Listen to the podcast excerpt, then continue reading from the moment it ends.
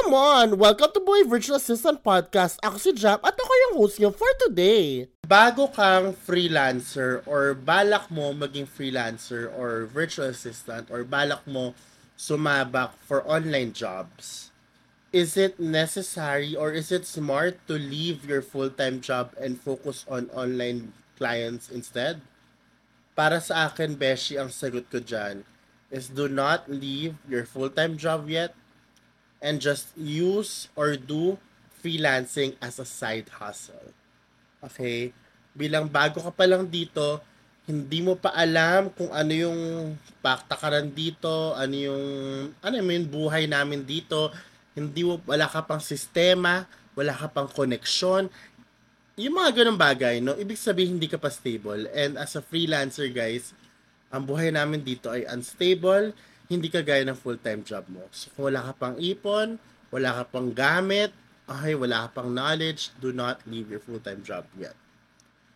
Okay, it's always smart to do part-time on the side or project-based on the side until you get the hang of it, until ma-build mo yung portfolio mo, until may pera ka na for your equipment, until your experience. Kung alam mo na yung end-to-end the process, kung ano man yung patakaran sa mundong ito, then you can leave stable na systems mo for um, lead management, no? Madami ka ng connection, may mga maganda ka ng mga what they call this, testimonials, yung portfolio mo strong na, nakapag-lead generation ka na ng bongga, may waitlist ka na, then you do it full-time. Hindi naman full-time, just do a lot of like freelancing. Do freelancing na, ganun. That's when you can transition um, fully to, to becoming a freelancer, no? Um, because a lot of us has been really rushing pagdating to, sa mundong ito and not knowing the responsibility and yung hirap and yung pagka-unstable niya um, not even thinking about the advantage or disadvantage pag pinambaga mo yung full-time job mo now at yung freelancing which is totally the opposite. Sobrang magkaibang mundo.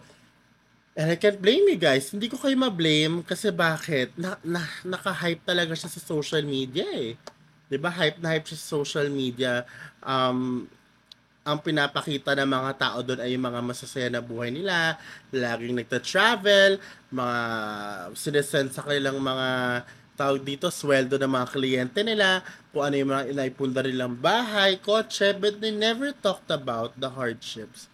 They never talked about how they got there. Never. And this is something that I want you to do, no? Every time you see content like that, ask yourself, 'di ba?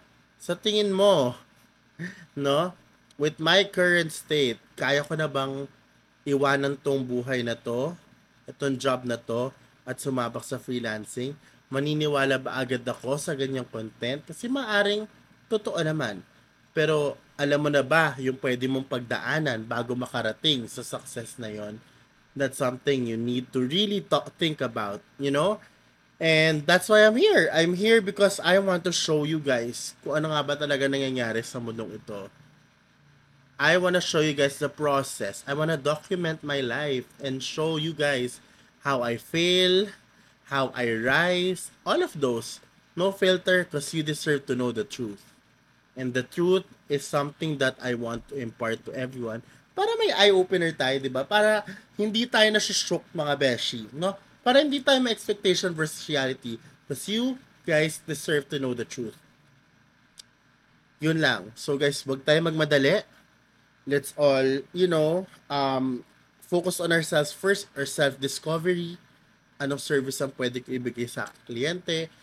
Kamusta yung tools ko, kamusta yung skills, kamusta yung savings ko, handa na ba ako mag-transition fully, and all.